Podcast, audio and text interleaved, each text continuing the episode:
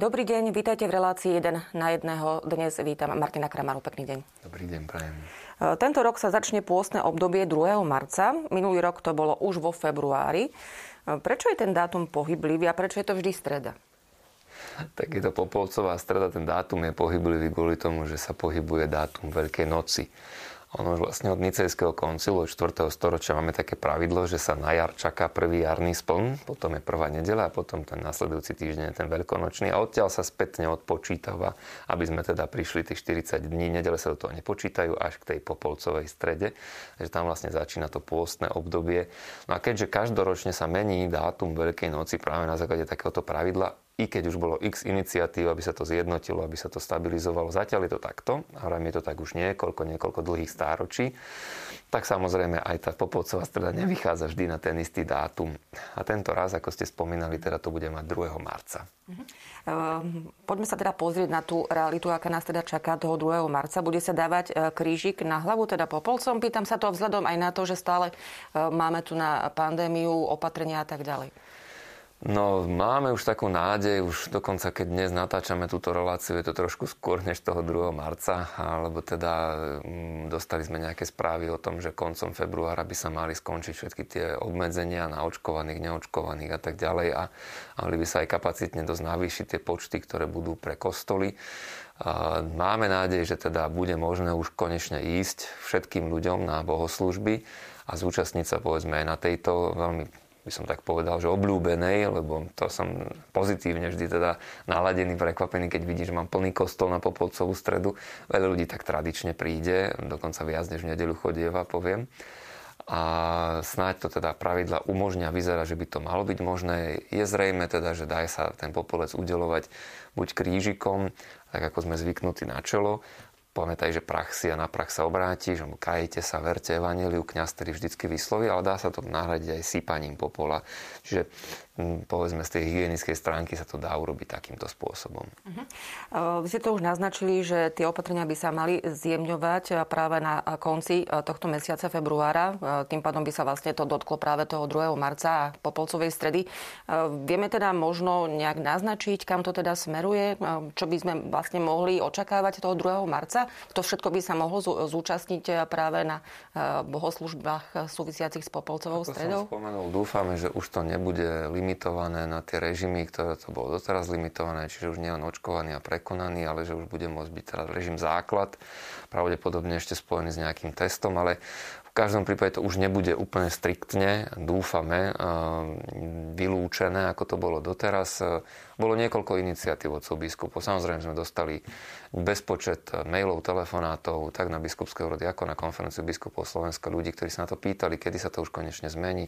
Biskupy to chápali. Ja môžem tak povedať, že na osobnej rovine ešte pred Vianocami sa žiadalo od vlády, aby sa umožnilo aj neočkovaným chodiť do kostola, aby sa našiel nejaký spôsob, lebo keď teda nejdu žiadať zaočkovanie celej populácie, tak eh, diskriminovať ľudí v takomto, takýmto spôsobom, že teda vyžadovať od eh, niektorých prevádzok, že vy môžete mať len tých, ktorí sú zaočkovaní, najmä vzhľadom na náboženskú slobodu, to jednoducho nejde dohromady.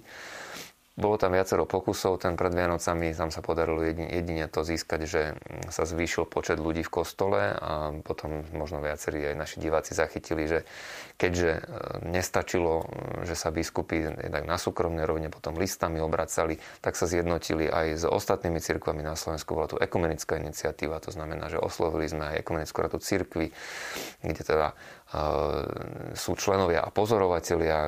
Takisto oslovila sa židovská náboženská obec na Slovensku a napísal sa list najskôr najvyšších predstaviteľov teda akoby týchto trojkomunickej rady cirkvi, katolíckej cirkvi na Slovensku a židovskej náboženskej obce.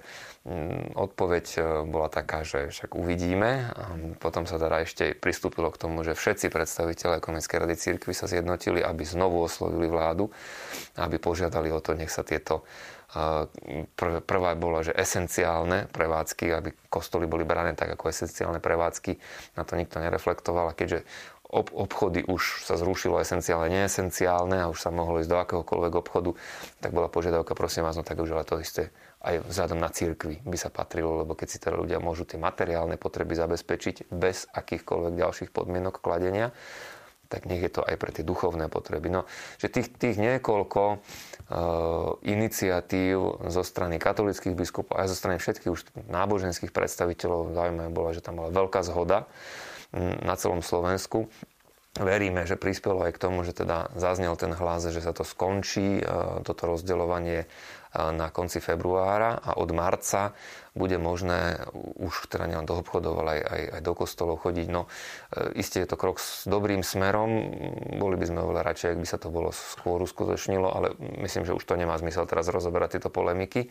Ehm, tá perspektíva je teda taká, že ehm, bude možné ísť do chrámu e, s tým, že samozrejme, kým to neodznie úplne, kým tá omikronová vlna, ktorú tu ešte teraz momentálne máme, e, neodíde preč a nevrátime sa do akéhosi normálu, tak e, je tam vždy prihľadané na to, že kto si ešte môže mať obavu alebo môže mať slabé zdravie, tak sa bojí ísť do toho kostola. Čiže tam platí to, že nemusí ísť a nebude, myslím si, že hneď ešte obnovené to, že je povinnosť chodiť na nedelnú bohoslužbu vzhľadom teda na tie okolnosti, ktoré máme, ale tá možnosť je a isté, že pozývame ľudí, lebo vnímame to a to myslím, že nielen na strane kléru, biskupov, kňazov, ale na strane každého veriaceho, všetkých ľudí, že je to čosi celkom iné, keď môžem ísť do toho chrámu, keď môžem sa stretnúť s Pánom Ježišom v Eucharistii, môžem prijať sveté príjmenie, môžem sa vyspovedať, môžem teda e, počúvať Božie slovo, byť účastný na bohoslužbe, než keď stále som len niekde cez tú televíznu obrazovku, viem, ako to celé nejaký čas to dá vydržať, ale do nekonečna to jednoducho nejde. Tak verím, že to bude možné od e, popolcovej stredy, od pôstneho obdobia a že sa to zlepší. Dúfajme. E, v každom prípade Predpokladáme, že isté obmedzenia stále budú aj pre e, všetkých ľudí, ktorí sa budú môcť bez ohľadu na to, či sú alebo nie sú očkovaní, zúčastniť na bohoslužbách, že tie obmedzenia no, počtové budú. 50% na kapacita, s tým sa asi tak počíta. Isté to respirátory Áno. sa budú musieť nosiť a ešte nejaké ďalšie. Ale už je to neviem, oveľa lepšie, než teda uh-huh. to, čo Otázka ale znie, čo tí ľudia, ktorí sa, dajme tomu, z kapacitných dôvodov nebudú môcť zúčastniť na e, omši, ktorá bude e, sa, uskuto, sa uskutoční no, na Určite pridáme svetých omší, uh-huh. budeme sa snažiť dať viacej bohoslúžieb, aby sme vyšli v ústrety. Ak je možné, že ľudia môžu chodiť do kostola, ja som to takisto aj v tých časoch, keď teraz sa stále zmenšovala, zmenšovala zmenšovala kapacita, tak som aj vo svojom kostolíku pridával svetom šote. Som teda sám správcom kostola, teda do toho limitu, ktorý je pre mňa možný z hľadiska počtu slávenia svetých omši som išiel na maximum. A myslím, že to isté urobia aj ďalší kňazi vo farnostiach, čiže budeme sa snažiť výzvu strety. E, Popolcovou stredou sa začína pôstne obdobie. V tento deň máme prísny pôst a potom ten ďalší prísny pôst je na Veľký piatok. Je v nich rozdiel? Ten pôst v princípe je rovnaký, takže máme sa zdržať mesitého pokrmu a máme sa najesť iba raz do sytosti, dvakrát sa môžeme najesť menej, to myslím, že už ľudia veľmi dobre vedia. Takže treba to zapamätať, že ide byť popolcová streda a že ide byť veľký piatok. Najmä tá popolcová streda niekedy ľuďom ujde a potom prídu aj za pánom farom, či musím ísť na spoveď. Nevedomosť hriechu nečiní, ale reku, mohol si si všimnúť, že išla popolcová streda. Je to samozrejme akoby také vstupné eh, vyjadrenie, že teda začíname obdobie 40-denného pôstu a chceme sa rozhodnúť, a dobre sa pripraviť na to, čo nás čaká. To znamená slávenie veľkonočného trojdňa, je to slávnosť utrpenia smrti a zmrtvých stania nášho pána Ježiša Krista. Na to treba disponovať. A ten pôst samozrejme pomáha k správnej dispozícii, aby tak túžilo moje srdce po Kristovi, ako možno túži ten môj žalúdok po tom, že sa chce najesť. To by ti tak malo pripomenúť. A keď si možno slabý, pripomeň si, že Kristus, Pán, slabý, trpel pod krížom pre teba aby si ty mohol byť zachránený. Samozrejme, isté, že musíme odporu, rešpektovať odporúčania lekárov. Každý, kto by bol v nejakom zdravotnom stave, ktorý mu neumožňuje tento prísny pôst, tak je od neho dispenzovaný. sa to nevzťahuje sa to na seniorov na 60 rokov. Ten prísny pôst sa nevzťahuje na nedospelých. Čiže tam, tam naozaj opatrne aj pri každom, ktorý kto má nejaké ťažkosti zdravotné, aby si neuškodil teraz za každú cenu, ale každému z nás osoží aby ten pôst zachoval a nie len ako vonkajšie vyjadrenie, no, také tradičné, idem na ten krížik, dobre na popolcov som sa postil, ale ako ozaj nastúpenie na cestu. Že ja chcem, to tak prirovnám trochu k športu, istý tréning započať, aby som, keď príde ten okamih, bol nachystaný. A k tomu je potrebné isté, že sebadisciplína aj rozhodnutie sa, že čo si konkrétne spravím. Keď kto si sa nemôže postiť z zdravotných dôvodov, no tak máš aj iné nástroje, iné možnosti. Modlitba, skutky kresťanskej lásky, teda almužna, nájdi si spôsob a nájdi si pravidelný spôsob. Kto si, teraz som stretol pána pred kostolom, mi hovoril, že ja dennodenne aspoň 10 km prejdem peši že mám takéto predsavzatie aj zo zdravotného hľadiska a zároveň sa modlím. A viacerí teším sa z toho, že tak povedia, že zoberiem si svätý rúženec a pomodlím sa. Ja to mám tak vyrátané, že je to zhruba 7,5 tisíc krokov pomodliť sa všetky 4 sveté rúžence. A to ešte je len zhruba 5 kilometrov. Čiže oj, oj, tam vieme, vieme sa teda nielen svätý rúženec, ale aj dneska sa dajú do slúchadiel evanelium počúvať alebo nejaké duchovné zamyslenie, duchovné čítanie. Skvelá vec. Urob si takéto predsazate, ktoré urobí dobre nielen tvojmu zdraviu, ale aj tvojmu duševnému životu a trénuj trošku. V podstatou tréningu je pravidelnosť. Čiže nemalo by to zase byť len o tom, že popolcová streda, dlho, dlho, dlho, dlho nič a potom má veľký piatok, tak teraz vydržím do polnoci, ešte ako mi to niekto hovoril, že pán Farar, viete, vydržal som, ale o štvrt na jednu noci už som bol teda v chladničke, a že to sa neráta, hej, že to je v poriadku. Hej. No čo ja viem, či, tak, či toto je zmysel, nenazdávam sa celkom.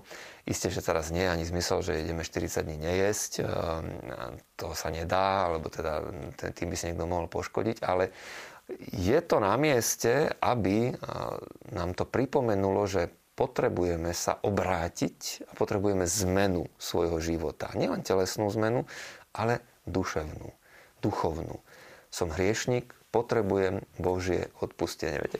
Ja ešte k tomu tak pridám, sa to veľmi teraz páčilo, som zachytil mm, aj v rámci teda nejakých debat, ktoré boli ohľadom sčítania obyvateľstva niekto hovoril, že katolická církev má mm, podľa sčítania teraz menej veriacich a či by teda nemala robiť, dostali sme také novinárske mhm. otázky, to a to a tamto, aby vychádzala v ústretí ľuďom a aby teda mm, bola pre nich taká modernejšia, taká priateľnejšia, že niektoré veci či už by nebolo treba opustiť, rovno sa ma to teda pýtala nejaká pani redaktorka. A ja hovorím, viete, ale to máte naozaj podobné tomu, keď e, v športe niekto niekoho trénuje, tak na čo je taký tréner, ktorý tomu človeku povie, že á, kľudne daj si ešte hamburger, alebo kľudne ako nemusíš behať a to je v poriadku. Ale, no nie, keď vidí, že potrebuje zlepšiť niečo, no tak mu povie aj, pozri sa, ty si potrebuješ čo si odrieknúť, ty potrebuješ čo si zmeniť v svojom živote, lebo aký bol zmysel aj katolíckej cirkvi, ak by prestala hovoriť o tom, čo je hriech a čo je nepriateľné a každému len povedal, a však čo môžeš a to, a to nevadí a, a teda hádam neodídeš, keď, keď, s nami, keď, keď ti budeme takto rozprávať len to, čo ty chceš počuť a čo sa ti páči. Že, a ja taďalto cestu nevidím. Myslím, že to každý dobre chápe, že aj keď je niekde ten tréner prísny, tak je to pre dobro toho človeka a ak chce dosiahnuť nejaký výsledok, tak e, mu ten tréner nemôže klamať do očí a vraviť mu, že á, nie, nie, nie je potrebné nič meniť. Alebo naopak je možné zostať v takom nastavení, v akom si a ďalej pokračovať. Uh, nie. Dobrý tréner, uh, je mu jasné, že sa to nedá urobiť zo dňa na deň, že to proste nejaký čas trvá a tak je dobrý spovedník, keď príde hriešnik, tak mu povie zmeň sa, obráť sa, začni konať pokánie ale budem ťa sprevádzať. Neznamená, že keď zajtra už nebudeš schopný na 100% byť ako aniel, v úvodzovkách povedané samozrejme, tak už sa mi viac nechoď.